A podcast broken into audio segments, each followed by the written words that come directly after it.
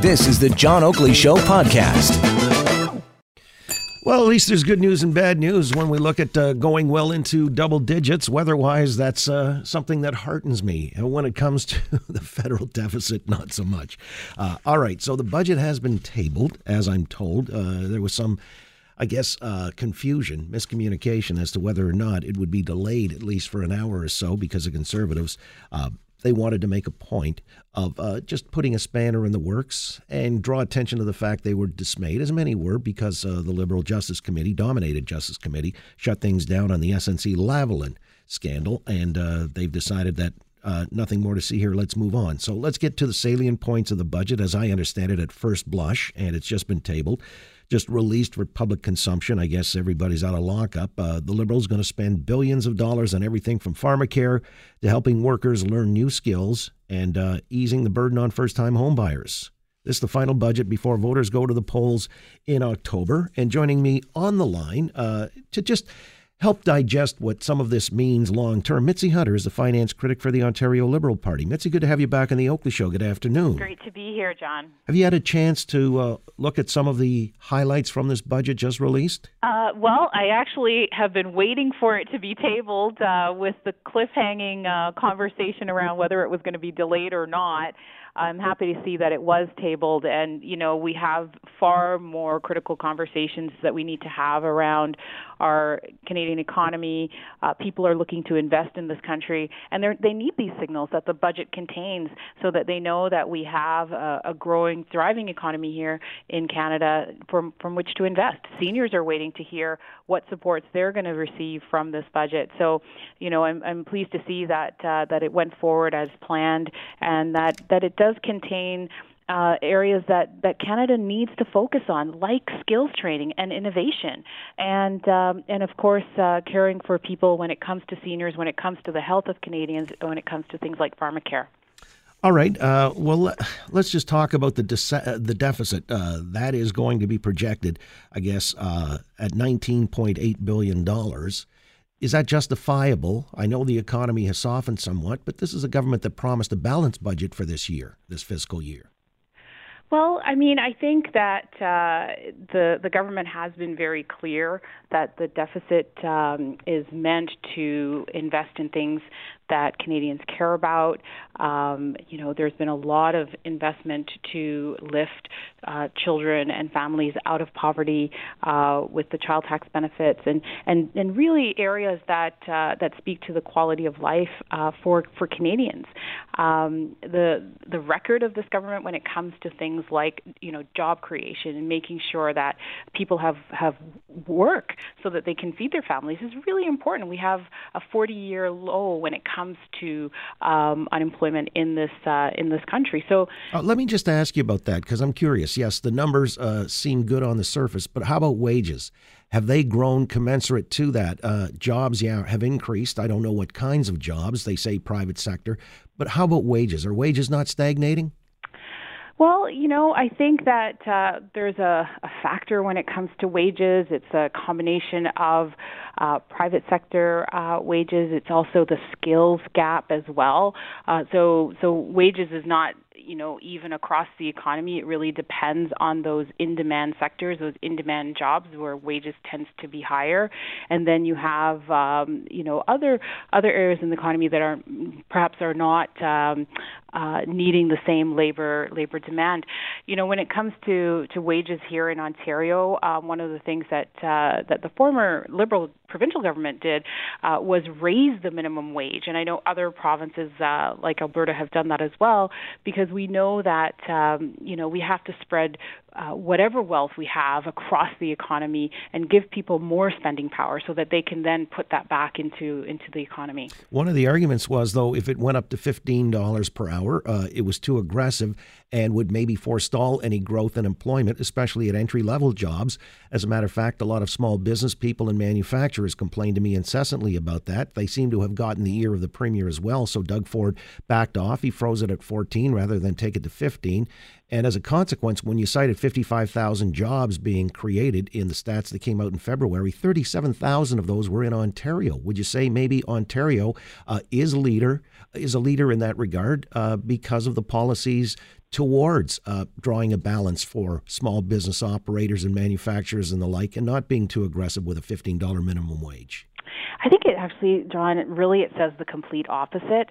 You know, those that were sort of saying that jobs are going to be lost in Ontario if we raise the minimum wage, that has not borne out. Uh, the economy continues to churn out jobs, and the majority of those jobs were, were full time jobs. Uh, they were in sectors actually such as science and technology and, and innovation. And I would say that the Ford government is not investing in the areas where jobs are growing uh, because they're cutting back on post secondary. They're they're taking actually money out of the system that invests in the skills and the talents of our people, and and they're doing just the opposite. Again, with Mitzi Hunter is uh, the finance critic for the Ontario Liberal Party. Just looking at some of the key highlights from the budget table moments ago, and uh, give you a for instance. $1.7 billion over five years and 586 million a year after that for a Canada training benefit to help workers upgrade skills and acquire new ones while keeping their jobs.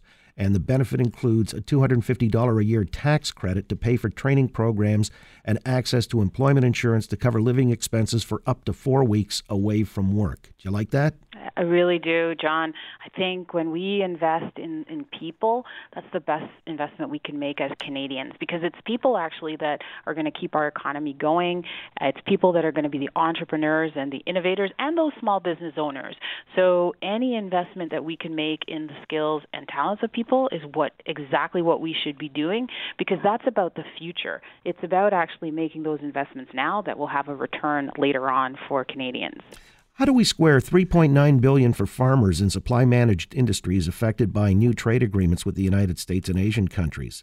I mean, uh, this is where a lot of Canadians actually thought uh, if we got rid of the supply managed system of things, uh, prices would come down and uh, the consumer would benefit. So they're going to actually support these people in supply managed. Or is that just a sop to uh, dairy farmers in Quebec because we've got an election year upcoming?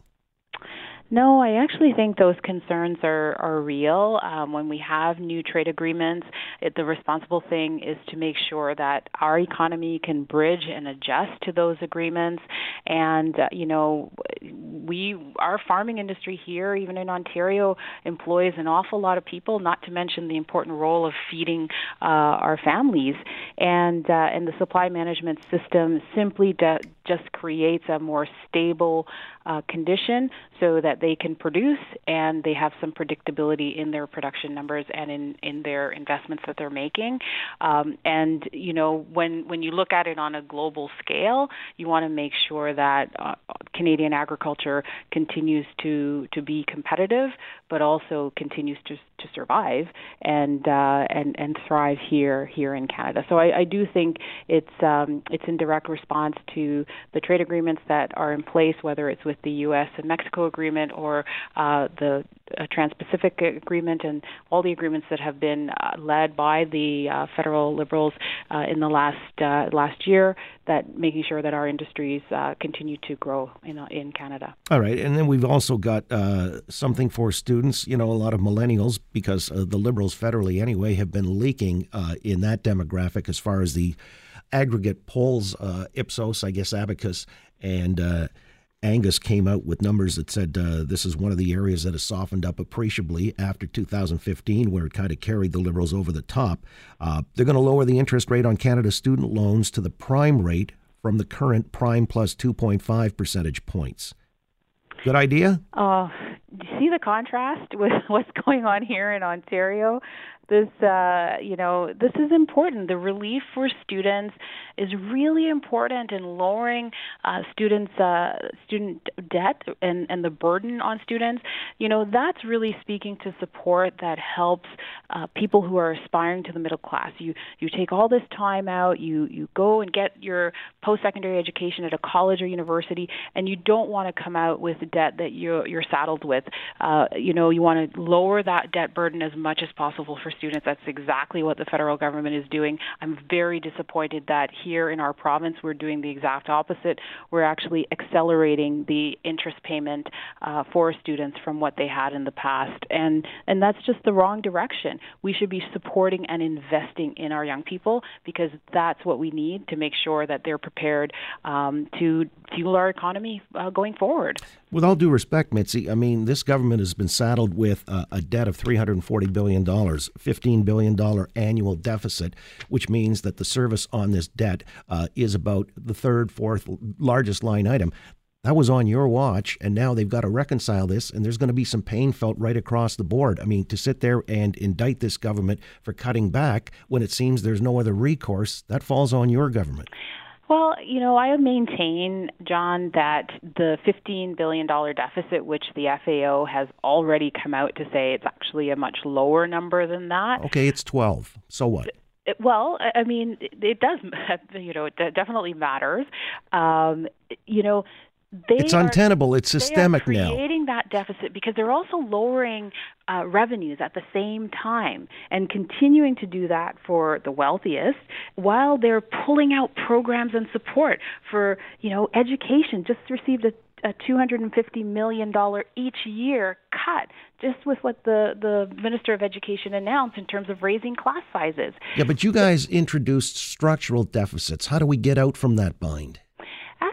You know, I, I, I think that I would disagree with that in terms of the the structure in Ontario. Our economy in Ontario continues to grow, continues to expand because of the investments we made in things like infrastructure, skills and talents of our people. You know, I'm concerned that the provincial government is not investing in infrastructure. If we're concerned that there's going to be a slowing of Canada's economy and that's going to affect us here in Ontario, what are we doing to make sure that we are keeping up with those requirements for for infrastructure that creates creates immediate and direct and good jobs. Well, a lot of foreign investment has disappeared as well. Manufacturing jobs have been decimated. I mean, we could continue to quibble. I've only got a few more moments, so uh, let me ask you about some other things here. Uh, the idea that making housing more affordable, especially for first-time buyers, letting them borrow thirty-five thousand from their RRSPs, up from twenty-five thousand, and having the Canada Mortgage and Housing Corporation contribute a small share of equity for down payments. Is that going to get people uh, off the fence and into the housing market, you think? I think this is about young people. It's about making sure that um, the housing market is open for them to get into the market, and I think it's a it's a great idea in terms of raising um, the the cap on um, RSP for home buyers, and uh, and certainly the Canada Mortgage and Housing has a role to play. We housing affordability is one of the the biggest uh, issues in, in a number of different um, uh, places in, in Canada. Obviously, here in Ontario, it's a it's a real top issue, and uh, it's it, uh, this is no surprise. That something had to be done, and uh, and done fast. So I think this is a good direction. And finally, uh, three hundred million over three years for rebates of up to five thousand dollars on electric or hydrogen fuel cell vehicles, with a maximum purchase price of forty five 5,000. Uh, I guess they've abandoned that notion when your government decided 14,000 would be the top up for people buying expensive uh, e vehicles or hydrogen fuel cell vehicles. Uh, that was, would you consider now in hindsight, pure folly? You know, I think the part of what we have to do when we talk about innovation and investment is you got to you know take that saying skate where the puck's going and you know when you look at global manufacturers of uh, of auto it is about uh, carbon neutrality. It's about finding green, greener and cleaner ways um, to to move people. You know, I gotta remind you that when Doug Ford took over in Ontario, he decimated our our our climate uh, action plan that we had with the uh, cap and trade program that was investing in new technologies, uh, you know, ripped up the electric vehicle uh, program that we had that was also signaling to manufacturers and others that Ontario was open for innovation and uh, and and really investing in new technologies.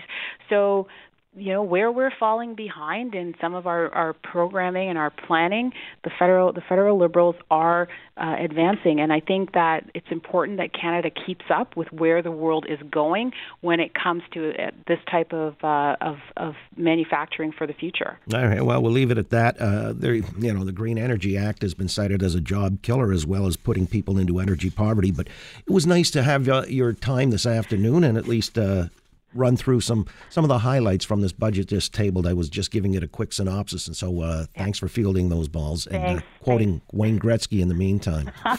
Thanks so much, John, for, right. for having me on again. There's Mitzi Hunter, finance critic for the Ontario Liberal Party. All right, on this matter, uh, let's see if we can digest some of these points here and uh, get you involved. The budget has been tabled, what it means for folks who have a vested interest, these investments for young people, millennials. You know, as I cited, the uh, interest rate on Canada's student loans will be cut down to the prime rate and uh, making housing more affordable. And you can borrow 35K from your RRSPs. Is that going to improve the lot of millennials primarily? Thanks for listening to the John Oakley Show podcast. Be sure to rate, review, and subscribe for free at Apple Podcasts, Google Podcasts, and anywhere else you get your on demand audio.